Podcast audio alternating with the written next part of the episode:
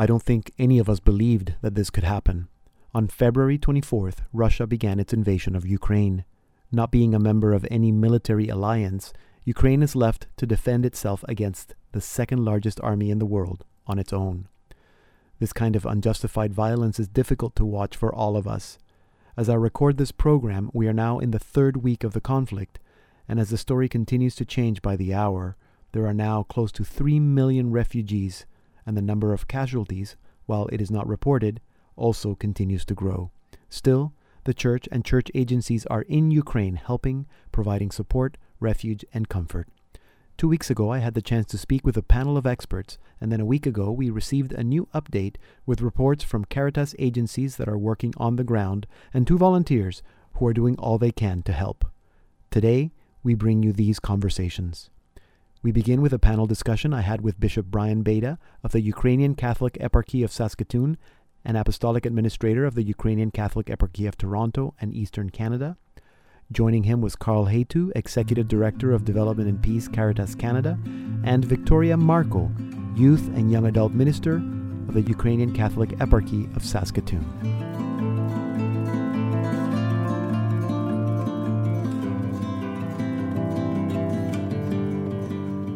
Bishop, um, I thought maybe we, we could start with you. Um, we've heard for weeks that a Russian invasion of Ukraine was imminent, but we didn't think it would happen. As a pastor, what was going through your mind during those weeks preceding the invasion and maybe even in the last week? Um, as the uh, metaphor was always used by Christ, uh, uh, we are called to be shepherds. As apostles, we're caring for our sheep the best we know how. It's not always perfect, and uh, it's it's a, certainly a curveball. I never thought this might happen in my lifetime, but it is what it is. And so I, I want to keep my sheep together. Uh, let them know that despite the suffering that comes our way, uh, God is always with us. That's so true. Carl, what, what do we know about how this conflict is uh, is affecting the church specifically? And maybe I'm thinking even not just the, the Ukrainian church, but maybe even the Russian Orthodox Church, because I understand that there is fairly good relationship between those two churches. And of course, the presence of the church always has been very strong in the last thirty years, but the last thousand years, right? It's the church is part of the nation of the Ukrainian. The two, the nation and God, are one, really. And that's what makes the Ukrainian people so strong. And and so when you go to Lviv, for example, you go to Kyiv, you go to, to all the different rural areas, you will see all those churches, huge churches as well. The, the, the Sobor, the cathedral of the Greek Catholic Church in Kyiv, is that symbolism of that uh, that place that the Ukrainians play um, in uh, uh, over there. And, and during this, this war that nobody wants, that nobody needs, Um, the church is very much present. Um, the priests are standing their ground. They're helping people. We've heard stories of, of priests listening to the confession of the soldier before they go to the front. Uh, we hear of priests uh, helping out mothers and fathers that have lost a son or a daughter in the front or come back injured. But that's not new for the church there. You know, since two thousand fourteen, uh, the, the church and Caritas locally had to adapt to this new reality Uh, that was provoked by Russia. And now that's the final blow. So all the churches are, of course, denouncing this insanity, are praying for peace, uh, but they are also part of the humanitarian aid, spiritual aid, um, and psychological aid that is much needed at this time. Right. And Carl, you mentioned all the churches, and, and maybe I can ask uh, Bishop Beda, this does include the Russian Orthodox Church. Can you tell us a little bit about the relationship between the Ukrainian Catholic Church and the Russian Orthodox Church? Well, uh, there has been a, a difficult past at times, um, and uh, Kiev being our ancient uh, uh, city uh, where uh, Ukraine accepted uh, Christianity, uh, there have been, you know, uh, sometimes uh, jurisdictional uh, differences, et cetera, but uh, we all pray to the same God, and we are brothers and sisters in Christ. Mm-hmm. Um, Victoria, you you have friends and family in Ukraine. I, I presume you've been speaking with them several times a day. What what are they telling you about what's happening right now? Uh, you know, I came to Canada five years ago, and the majority of my family, of my relatives, live in western part of Ukraine, and it's most relatively safe. Mm-hmm. But I still have cousins in Kharkiv. I have cousins in Kyiv, and I hear I I speak with my parents every morning while doing lunch for my kids, um, and I hear them saying that there are so many young soldiers lying dead on the streets, seventeen, twenty years in Kharkiv. And it's really painful because these are these are someone's sons, and no matter whether they are Ukrainian or Russians, but these are human beings, God's children. Like, it hurts, it really hurts. They all are in the shelters, in bunkers, and their lack of food and lack of medical supplies. So western part of Ukraine is provides huge help, support, Uh, in terms of human, humanitarian things to uh, eastern and uh, central part of Ukraine. This is the collaboration, this is the unity in love and truth and support, but not in hatred and revenge. And I know that western part of Ukraine, where I'm from, from Sambir, uh, my cathedral, which is considered to be the second largest cathedral in Ukraine, it turned into the center of humanitarian help for refugees, for like supply, different military supplies. Young people are making uh, masking nets, they are sewing lots of things. People are united, and right. But still they are wounded. And this is what, what we need to think of. Wounds, Christ wounds. Right. Are, um, I'm sorry, you, you said, you, are your parents in Kharkiv? Are they safe? My parents are in Sambir, in western part of Ukraine, okay. But I have cousins right. in Kharkiv, and I have cousins in Kyiv. And your cousins are safe? In, in... Uh, relative. It's, it's yeah. difficult to say, because this moment they may be safe, but another moment, you know. Right. Hard to predict, yeah. Bishop Beda, I'm sure that you're also in touch with uh, bishops in Ukraine and, and priests. What are they saying? What are they telling you? Well, uh, it was certainly inspiring to know that the uh, Ukrainian Catholic bishops, uh, the, the Greek Catholic Church, the U G C C, uh, they met uh, sometime just before the, the recent invasion, uh, and uh, remain with their people in their own eparchies. No one was fleeing. It's very inspiring to see how they are staying with their people, to offer them uh, verbally and non-verbally uh, a reassurance that God is with them. Uh, uh, as it were, ready like so many others to lay down their lives. It, it is inspiring and, and heroic, and I, I hate to say this, but I think that that is exactly the role of the church, to suffer to suffer with the people. Um, Carl, I understand that most of the agencies that are providing support and help are Catholic agencies. What do we know about how some of these Catholic agencies like Caritas are have been responding even before the invasion began, but in the last week? Yeah, but you know, the contact we have with Caritas uh, Ukraine and Caritas uh, Specs, huh? There's two Caritas over there, one with the Latin Church, the other one with the Greek Catholic Church.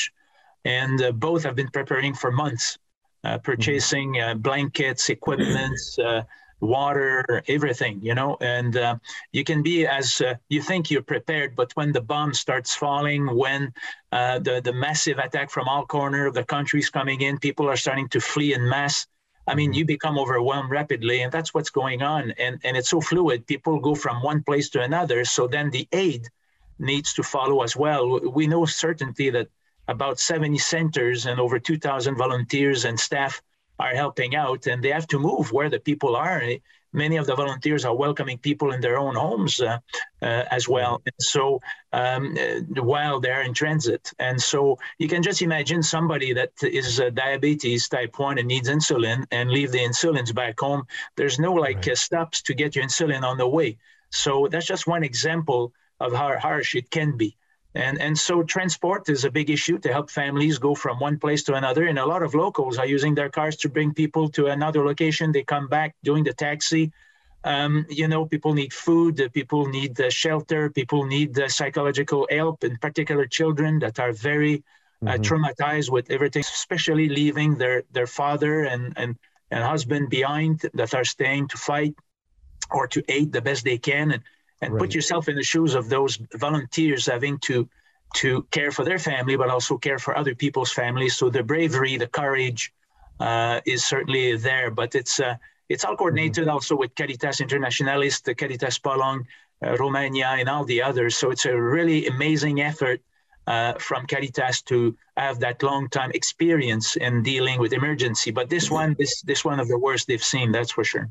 Yeah, and it, that's on top of uh, a situation that we could have said even in the previous years was already a difficult situation for many people in Ukraine.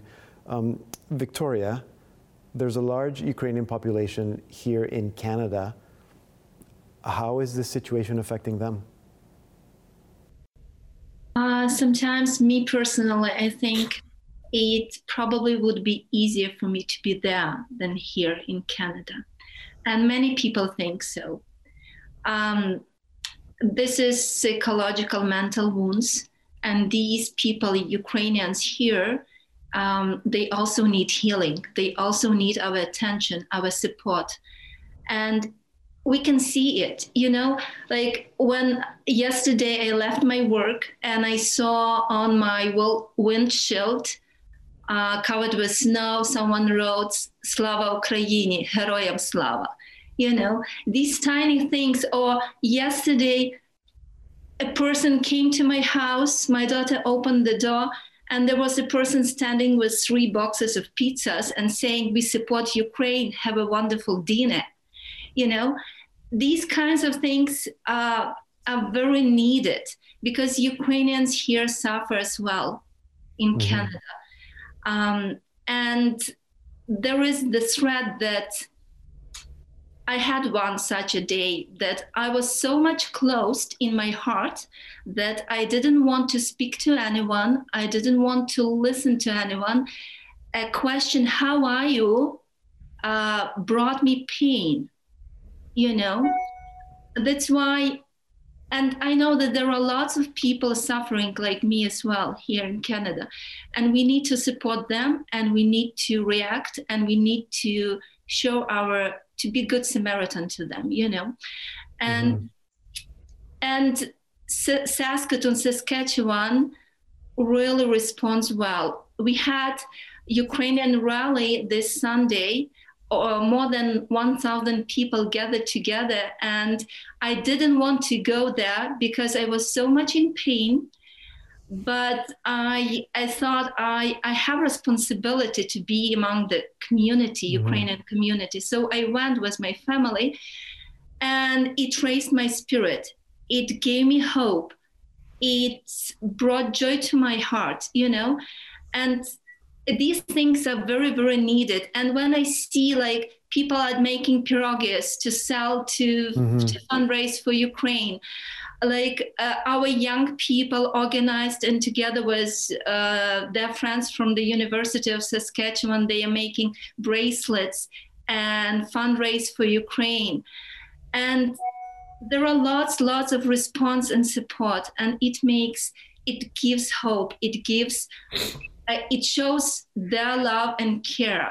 So mm-hmm. we are not the passerbys like in the parable of Good Sam- Samaritan, right. but yeah. we are those who took partially the load of the burden, pain on our shoulders, and take care of this. So yeah, thank you for sharing that. I, I wanted to ask you what initiatives have been taking place in Saskatoon, and maybe we can come back to that as to maybe other initiatives that are happening across the country here in Canada. But first, uh, Bishop Beda, I think it can be uh, disheartening for a lot of people, especially here in Canada, when we feel that there's not much we can do. We see how the The, the world is responding, and maybe we don't even agree with how the world is responding. What do the people of Ukraine need right now? What do they really need? Um, I've been asked this question a lot, and uh, I remain with the same answer and repeat it again. Uh, all people, no matter where they are, uh, become united with Christ. Do what you are supposed to do, given the gifts you've been given, to be Christ for others. Because when they see you and they see Christ, it's an encounter that gives them strength to do the same. That is the true foundation of unity. That is the true foundation of becoming fully human. Uh, you know, not to get too philosophical here, but that is, is definitely my prayer, that, that people uh, unite themselves with Christ in prayer. And if we do that, uh, we bring everybody. And we give the best chance to anybody without faith, those who are succumbing to sinfulness, even in the midst of all of this uh, mm-hmm. this aggression. Uh, that that is our salvation, to become yeah. one with Christ. And, and so I I, I I offer that again. Pray. Uh, right. Not all of your gifts are going to be used right now. There's timing. You have to wait. Some of the gifts that you have will come into play in a week's time or in a month's time. Uh, and then, until then, uh, unite yourself with Christ, listen to the Holy Spirit in your heart, and uh, at, at, at the right time, you probably will know a little more clearly how you're to maybe take some some tangible action or contribution of time or treasure or, or talent. Right, right. It, it is my sense that the uh, Ukrainian people are a very faithful people, at least the Ukrainians I know. Um, Carl, how, how are the churches as institutions in Ukraine, how are they trusted by the people? Uh, do people, is there a good relationship between, let's say, the church and the state? Put, put the state aside for a minute. Um, the uh, my experience in going to Ukraine and with the Ukrainians in general, mm-hmm. whether Catholic or Orthodox, is that uh, the church, uh, churches and the, them is one. Mm-hmm. Uh, the Ukrainian people never had a chance to have a country before, maybe a couple of years during the Nazi period in the nineteen forties, but that's it. Beside that, they were never able, there was always an empire, whether it's the Hungarian Empire, the Austrian Empire, the Tsar Empire, Soviet Union Empire, that always, always made clear that they would put the Ukrainian people at their place. And, and still, today, they are there. During the uh, last uh, thirty years, there's been two revolutions in two thousand four, where the people in the church spoke loudly, finish with the uh, Russian interference in our affairs. In two thousand fourteen, the uh, people spontaneously went to the streets and told their pro-Russian president, we don't want to deal with Putin. We want to be a nation. And the church was always behind, was right there with the people. Mm-hmm. And, and that's important to understand. It's something we have a hard time in our secular society in Canada to understand, is the church is the people. The people is the church. They, there is a, a total strong unity uh, in it. it. There's a trust. If there's mm-hmm. one institution left in all of this that the Ukrainians have trusted over the centuries, not over the decades, the centuries, is their church. Why? Because their church is with them. It is them. And, and, and so that has given that strength. That's why we're seeing it now. I mean, look at this comedian of a president, uh, Zelensky, who was not taken seriously. Who would have thought mm-hmm. that this man would have become who he is, mm-hmm. uh, leading a Christian nation, being Jewish himself? I mean, right. talk about inclusivity, talks mm-hmm. about uh, multidisciplinary. I mean, this is the reflection of how good this society is in accepting differences and, and thriving on it as well. And, and that history between the Orthodox churches, the Catholic churches, the Jewish people, mm-hmm. uh, and also the small group of Muslim in that country are a very, an honor to what, an example of what a society can be. And the fact that now you have its neighbor, Russia, that wants to destroy everything it represents, speaks for itself. Mm-hmm. The positive The positiveness, the greatness of Ukraine is threatening people that are moving away from God. Let's put it this way. That's what right. is going on. And, and and to go back to the church and state, the, the, does the church and the state have good relations? Uh, of course they have. Yeah. They have, absolutely. But not during the uh, the pro-Russian uh, the pro-Russian period uh, of two thousand thirteen to fourteen, fifteen, mm-hmm. fourteen, sorry. It was not going well. The pro-Russian okay. president, I forgot his name uh, at that time, uh, was starting to follow church leaders, threatening them. Thousands of people right. were put in jail for no reasons. It was going like Belarusia. It had mm-hmm. been stopped by the people themselves and the church. They did not want that. together. Right. Victoria, we heard Bishop Beda telling us that what we need is prayer, and I don't think anybody would dispute that, although you also mentioned some other initiatives with the bracelets, for example. Um, are there other initiatives that you've heard that are happening across Canada or in other countries, or any other ways that you can think Canadians can help the situation other than prayer? You know, I hear lots of initiatives coming up from large communities or from small communities. But what makes my heart warmer is the initiative that come especially from the children, from young people. Uh, like one family, their children were collecting money to go to, re- to Ukraine for a trip. And mm-hmm. they gave all the money collected uh, to donate for it, like in solidarity for Ukraine, to support Ukraine. So these small initiatives come from the bottom of their hearts and from their pain and support for Ukraine. This mm-hmm. what makes me feel really stronger, and it warms my heart. Yeah. Yeah, and, and sometimes it's those little little actions that, that make that make the most difference. Um, and, and hopefully the people in Ukraine are also receiving some of those those uh, feelings that come as a result of those actions. Um, if people do want to donate financially, because financial support is needed, as the church and church agencies on the ground are responding and supporting, providing comfort and refuge, and all those practical things that Carl was mentioning earlier. For those of you that want to support financially here in Canada, you can do so through Catholic Near East Welfare Association, that's C N E W A dot C A, also through Aid to the Church in Need, that's A C N Canada dot org, and through Development and Peace Caritas, that's D E V P dot org. I think that the right thing for us to do is to conclude with prayer. uh, Bishop, I, I, you were very clear in saying that that's what we need, not just the people in Ukraine, but all of us. Maybe um, it maybe is not uh, a coincidence, or uh, that it is the season of Lent. And so would you would you like to lead us in prayer for your country and for the people of Ukraine?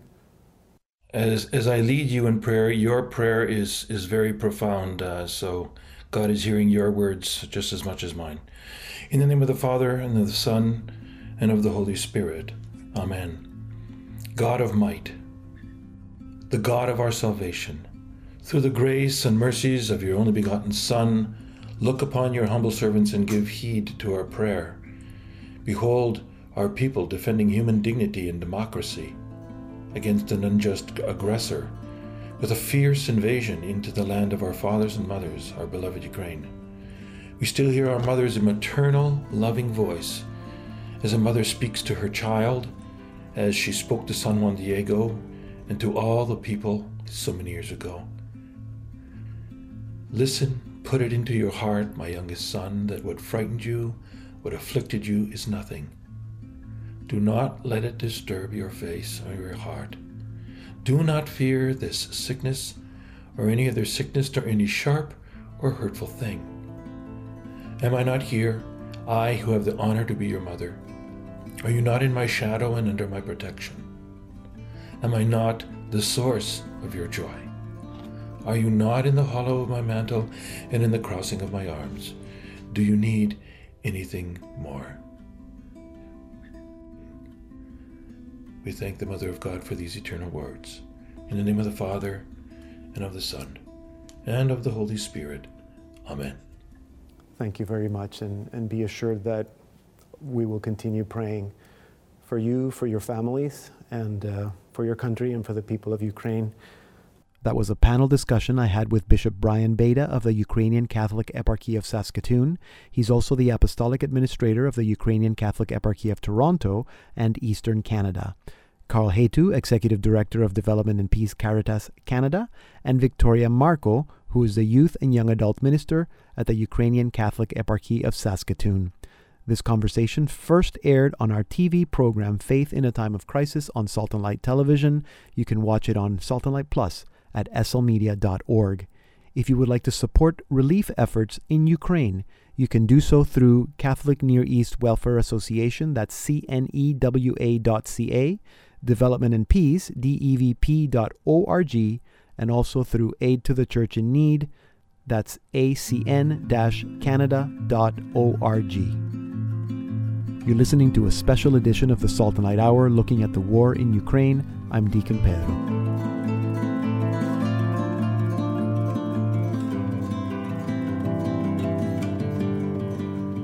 As the conflict entered its third week, the United Nations Refugee Agency reported that nearly two million Ukrainians had left their country seeking refuge and safety in other countries.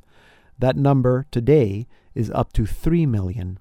At the time, I spoke with Lydia Batig, a young Ukrainian student in Rome, who is volunteering at the Saint Sophia community for Ukrainian Catholics in Rome. Lydia, welcome. Thank you for being with us today. Thank you for this invitation. I'm very glad to be here. Now, you're a, you're a Ukrainian living and studying in Rome. I want to ask you first uh, about your family. They're still in Ukraine. How are they doing?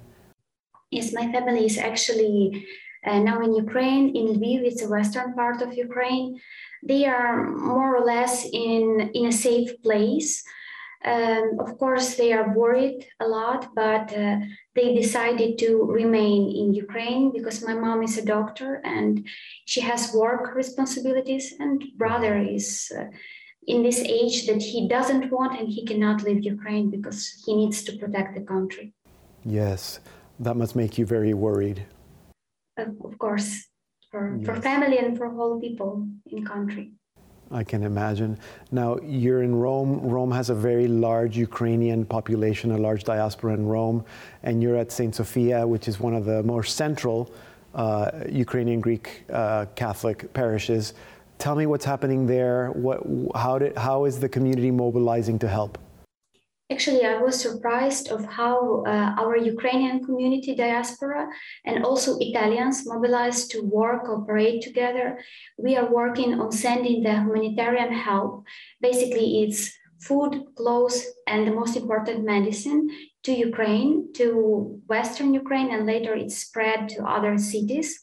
And of course, we are working with refugees. So it's not a direct work. We are consulting them to what structures in Rome they can um, call, uh, contacts they can reach, because people who are coming here, first of all, they are shocked.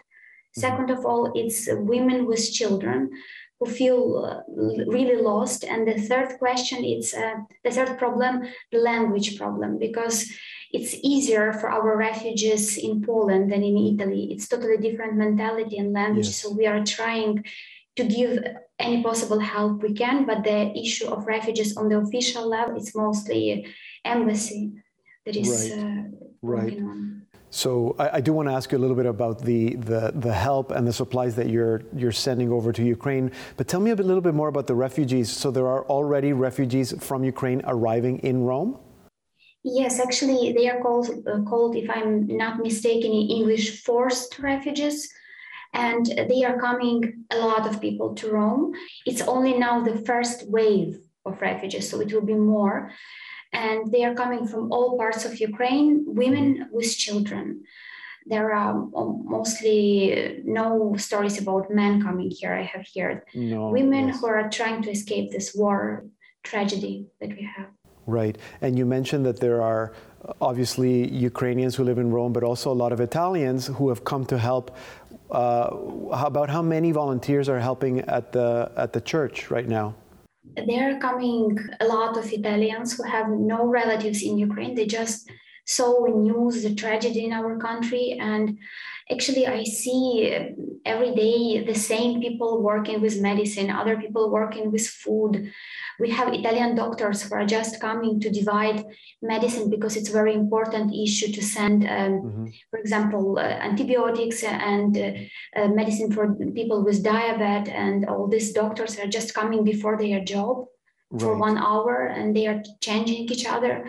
We have some German doctors who are here for a few really? days. I saw they live in Italy and just come right. to help. So a lot yeah. of people, men and, and women. And where do where do all the supplies come from? Who's donating them? Uh, Italian people, they are calling and asking, what do we need? Italian organizations, schools, uh, uh, individuals who are asking. People are asking and calling that they want to accept families with children. And sometimes when we cannot find this family, they call again and they tell, please don't forget about us because we are ready. We have a nice room. Uh, we have some play gar- yards for children. It will be very comfortable conditions. So it's really heart-touching.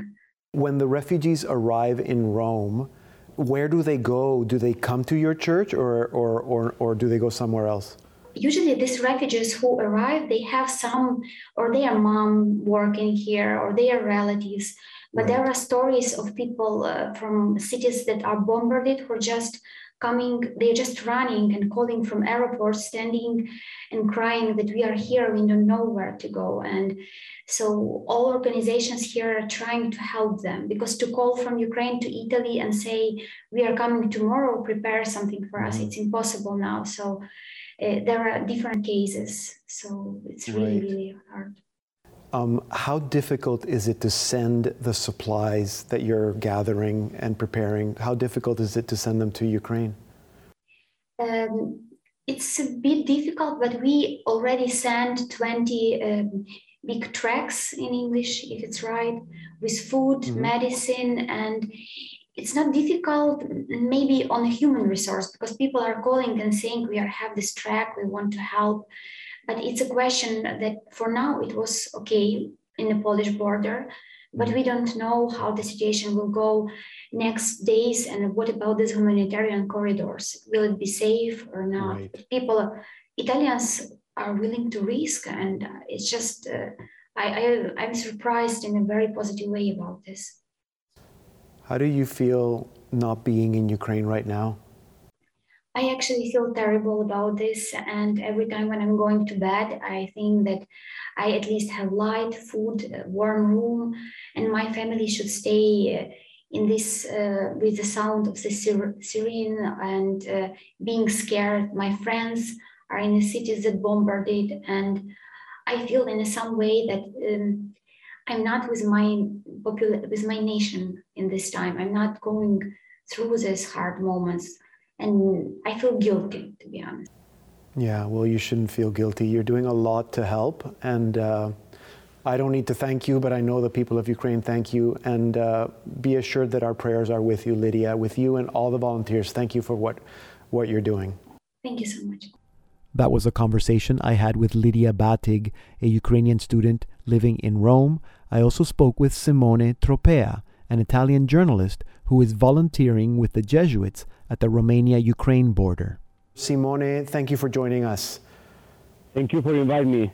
Now, you've been you've been at the Romanian border for about ten days now. What what did you see when you first arrived?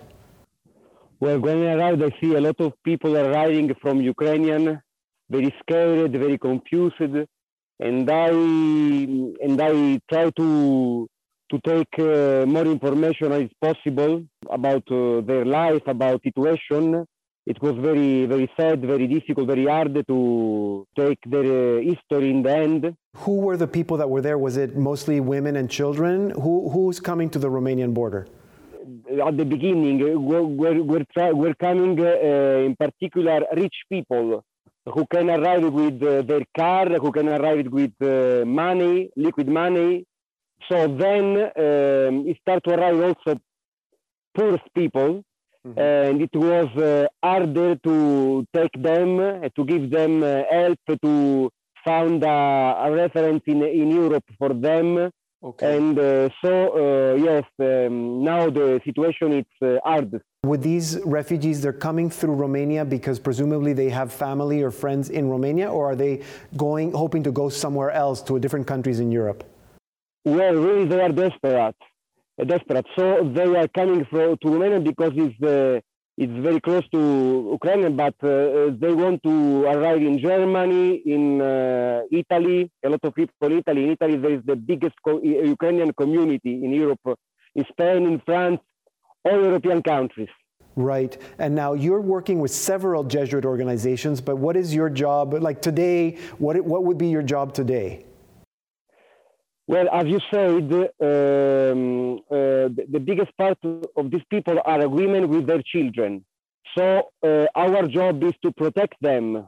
First of all, to protect them from uh, uh, the danger to be victims of tra traffic of people, eh? Okay. uh, prostitution, uh, uh, traffic of organs, really? that, that were this kind of uh, risk at the beginning. Really? And, um, and to receive them, uh, to welcome them, and to send them uh, in uh, other European town where they have a parent uh, or uh, families. Or...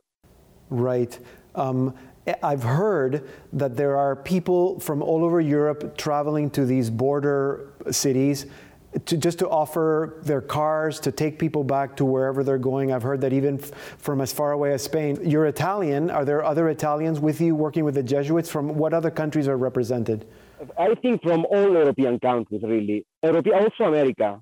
So Australian people also, uh, of course, uh, also Canadians. A lot of people. I think that uh, from all the world uh, are moved uh, uh, a sea of uh, attention to this problem. No, uh, people of, uh, to is very, um, very, um, very involved, uh, very touched from uh, from Ukrainian crisis. Right. And how are the people in Romania welcoming the the refugees, or how are they feeling about all these refugees coming to their country? So I can uh, say what I what I see. Uh, Romanian families were fantastic. They receive and uh, welcome uh, Ukrainian families, especially Christian families. Christian Romanian families have received in their own homes uh, Ukrainian families, giving them food, giving them uh, uh, protection, giving them also help uh, with documents uh, or help with travels to uh, to to go outside the country and uh, mm-hmm. and to go to other uh, European European cities. Are the Jesuits able to offer any spiritual support, or are there priests that are there? I know the Ukrainians are very faithful people. What what do you see in, in that realm? Are, are they uh, providing help? Of course they are, because uh, this is the first mission. These people are traumatized, are scared, yeah. are very suffering for uh, this situation. So the first, uh, the first of all is to give them um, spiritual uh, comfort, spiritual uh, help. And the Jesuits are, uh, are very, very involved in that. Also Orthodox priests, also evangelical churches. Yes, yes, ab absolutely. So it's not just the Catholic Church that's helping, but also all the other Christian communities. Simone, I'm going to let you go. Thank you so much for, for speaking with us today. And thank you, for, thank you and all the other volunteers and the Jesuits that are, are, are working hard to make this difficult situation a little better for the people of Ukraine. God bless you. Thank you. That was a conversation I had with Simone Tropea, an Italian journalist who is volunteering with the Jesuits at the Romania-Ukraine border. It seems that the one thing that is consistent about the situation in Ukraine is that it is changing by the minute. Still, Catholic organizations are on the ground working tirelessly to help in any way possible. To give us an update, last week I spoke with Anna Dombrovska, Projects Officer for Ukraine for Catholic Near East Welfare Association. Anna, uh, thank you for joining us today. Thank you, Deacon Pedro. I'm sure, Anna, that had we spoken yesterday, what you're going to tell us is maybe a little different than what you would tell us today, because the situation is changing so much. So what can you tell us about what's different today than maybe a week ago? You're absolutely right. The situation in Ukraine is changing with, uh, with an hour. So uh, our main uh, focus from right now is on, on uh, civilians. Uh, they're, uh, Ukraine is now in the second week of war uh, with Russia, with no help from outside, uh, from other countries. Um, and uh, the situation is uh, getting worse and worse for the civilians. Uh, so those cities that are occupied um, by Russia uh, are now cut off of any supplies. We were talking about the city of Mariupol. Uh, the Kharkiv was bombed, bombarded, and another city as well, the city of Sumy in the northeast. Uh, so these people need to, the people there need to escape. They need uh, just food and, and shelter. And the humanitarian corridors are right now the most important topic. Yes, I was going to ask you about those. Have you found that, I mean, what we're hearing in the news is, is actually what's happening, that those corridors are actually not being very effective? That's true. Unfortunately, um, that today, what happens today happened today. The, this, all the corridors were announced to be open, mm-hmm. uh, and not all the people actually managed to get through. So the last time it was a failure. So people started leaving, and then it was shelled, uh, which is like the worst thing that you can do. Um, right. It, Right. So so Caritas and, and other church organizations are on the ground working. Is it fair to say that, the I mean, other than giving a little bit of help and supply for the people that have to stay or couldn't leave, that the, the focus of the help is to help the people get out? Um, yes, the, the focus of Caritas and other partners of uh, C N E W A in Ukraine um, is um, to help the displaced, whether they are staying in the surrounded cities of Mariupol to get humanitarian aid there, whether they're moving from east to center and to the west, mm-hmm. and to help them stay like there, and whether they're leaving the country and going across the border. So all, all, on all these parts, there is a, a need for a lot of help. And we are talking about more than two million refugees that crossed the border. We're talking about half of the population of the Ukraine's capital, the city of Kyiv, that mm. left the city. And we are talking about uh, estimate of twelve million people inside Ukraine that will need support in the recent days. Uh, mind, uh, the population of Ukraine is forty-two million people. Mm-hmm. I know. Um, Uh, what stories are you hearing from Catholic Near East Welfare or Caritas partners on the ground? Well, Caritas had to uh, to move out their staff from some of the cities, including including Mariupol, um, mm-hmm. and uh, they can't. They still try to help from Zaporizhia, Dnipro, and Kramatorsk, and these are the cities um, closer to the east. Uh, also, many of the efforts, the, their head office was uh, evacuated from Kyiv, that is the capital of Ukraine, to Lviv, mm-hmm. the western uh, city of Ukraine. And Lviv and uh, other um, west, southwest cities of Ukraine just became hubs for uh, that are welcoming displaced, getting humanitarian aid. Uh, so that's where Caritas efforts are Um, uh, are placed right now. I wanted to add that all the uh, Ukrainian Greek Catholic priests remain in their uh, places. They do not go anywhere. Right. Yes, we've heard that that that all or the majority of priests have to, have chosen to stay. How difficult is it to send humanitarian aid to cities like Mariupol?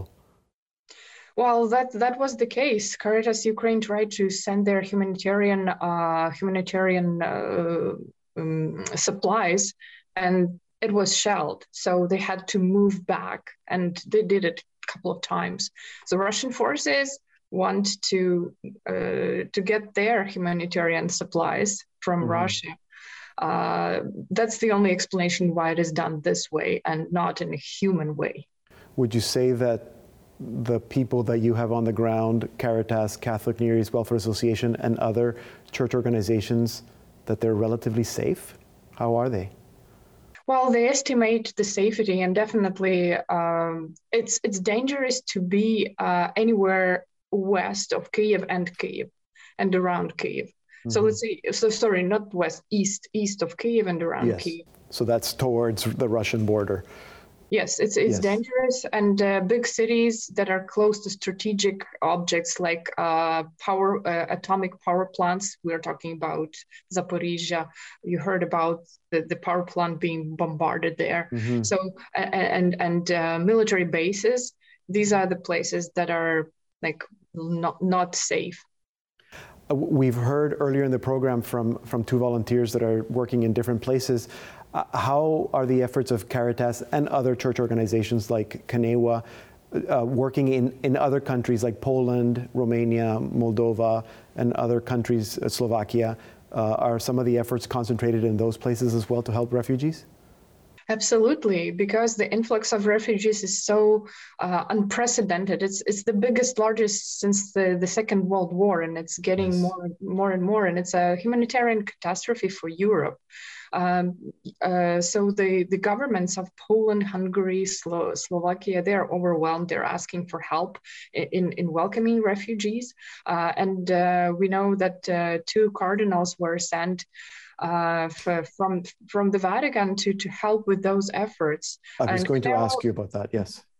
And CNEWA is preparing to to. Uh, Under, understands that our efforts are important there as well, and we're prepared to to provide help uh, to Catholic uh, church organizations and to Caritas in the neighboring countries. Yes, I, I wanted to ask you if you can tell us more about the, the purpose of the cardinals that were sent from the Vatican. One of them is, is Cardinal Michael Czerny. He's Canadian, um, and he was sent to Hungary as first, but my understanding is that both of them are in Ukraine right now. Is there anything else you can tell us about that, the purpose of that delegation or that mission? Uh, yes, that's a great support uh, for for all those humanitarian efforts, and mainly the, the uh, message of peace and, and the hope Uh, for those people who are there in, in a state of, of being displaced. Um, the, the efforts of both Cardinals, Michael Czerny and Konrad uh, Kryevsky, is to, to unite people, to unite efforts to help the refugees and to, to, um, to help bring peace um, there. Uh, yes, both of them are in Ukraine, and despite it's quite dangerous for them, mm-hmm. they're there, uh, they're talking to, to the Ukrainian Greek Catholic Church Archbishop uh, Sviatoslav, uh, meeting with, um, with, with other, other um, denominations, just to find solutions and, and to make sure uh, all the efforts are, are, are helping the people. Mm-hmm. I know it's it it's a it's an action that has huge significance, and it's heroic when many people are leaving Ukraine to actually have people going in to see how they can help and support. Anna, you are Ukrainian. You're here in Canada, but I know that you have family and friends in Ukraine. How are they, and what are they telling you?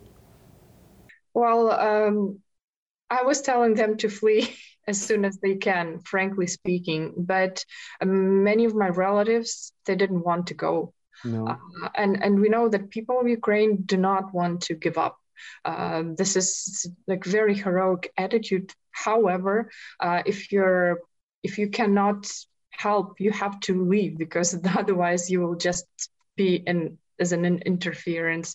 Uh, so um, my my grandmother is in Kyiv, and she said she's not going to leave. Um, and yeah. every time I I, I hear a, a phone call from her, I'm thinking that might be the last one. My brother is there as well, uh, but the rest of the relatives are outside. And, and is your brother staying because he he's he's not allowed to leave because he's of fighting age? Is that correct? Yes, uh, that's true. Yeah. Well, our prayers are with you, Anna. Is there anything else that you would like Canadian Canadian Catholics to know about how how they can help? Of course, they can pray, but what else can they do? Uh, well, that would be really great, uh, and, and, and help is already if, uh, felt in the donations, the general donations that uh, Canadians do through Catholic Near East Welfare Association. We are very grateful for that. So the most effective way to help would be to donate, uh, because uh, this way it's easier with the logistics. Uh, mm-hmm. It's it's getting the help is getting faster on the ground. Um, so and um, our donors were very generous. Uh, you know, you can donate through different uh, charities. Uh, mm-hmm. And Red Cross is doubling the donations by the gov- uh, through through gov- uh, government is doubling donations to Red Cross. But uh, one generous couple in Canada is also uh, matching the donations that is made to Canada, uh, up to a half a million dollars. Uh, so uh, people are extremely generous. Yes. Other way to do, other ways to help if you cannot donate or you think you can be helpful otherwise would be to go and volunteer, volunteer on the ground. I know people are going to Poland just to help mm-hmm. uh, with, uh, uh, welcoming the refugees. Um, and another thing is to follow the news, spread the truth, and advocate for peace. Yes, and those are pray, all. And pray for peace. Always. Those are all very good suggestions, and I know that there's a lot of people who want to help, and uh, and we have seen the generosity. Anna, uh, uh, the work that you're doing is incredible. I can't imagine how busy and how worried you are, so thank you for taking a little bit of time to speak to us today, um, and our prayers are with you and with your family. Thank you very, very much, Deacon Pedro. That was a conversation I had with Anna Dombrovska, Projects Officer for Ukraine for Catholic Near East Welfare Association. All these interviews first aired on our Salt and Light Media production, Faith in a Time of Crisis. You can watch all of them at S L media dot org. To support the Ukrainian relief, you can do so through Catholic Near East Welfare Association, that's C N E W A dot C A, through Aid to the Church in Need, A C N dash Canada dot org, and also through Development and Peace, D E V P dot org. Thank you for your support and for your prayers. I'm Deacon Pedro, and this has been a special edition of the Salt and Light Hour. If these walls could speak,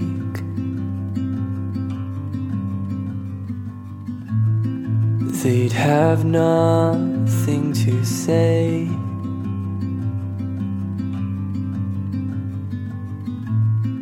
If these ears could hear again, would they hear you breathe my name?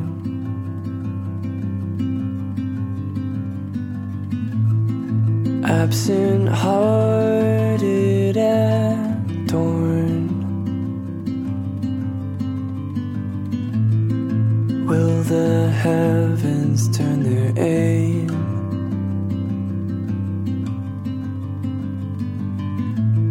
And dare I moan a word once more? Every day persists the same.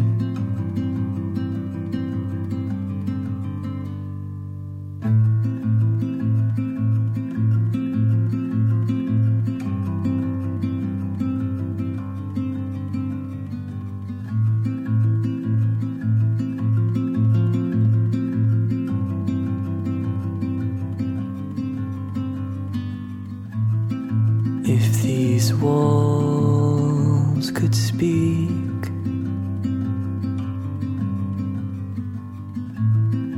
they'd have nothing to say.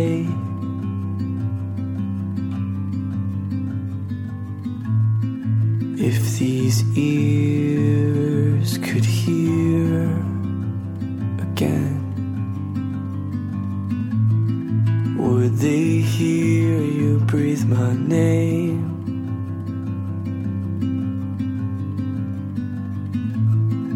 Absent-hearted and torn, will the heavens turn their aim?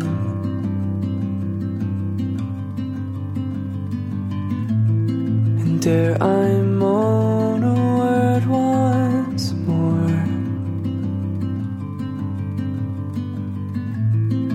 Every day persists the same.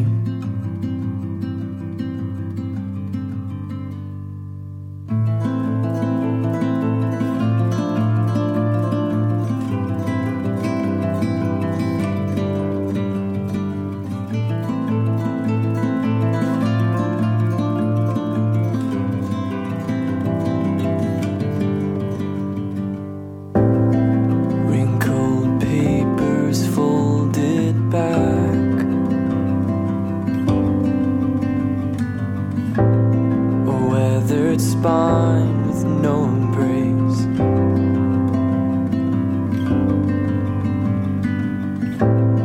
and all the living are calling out their perfect eyes can see your face.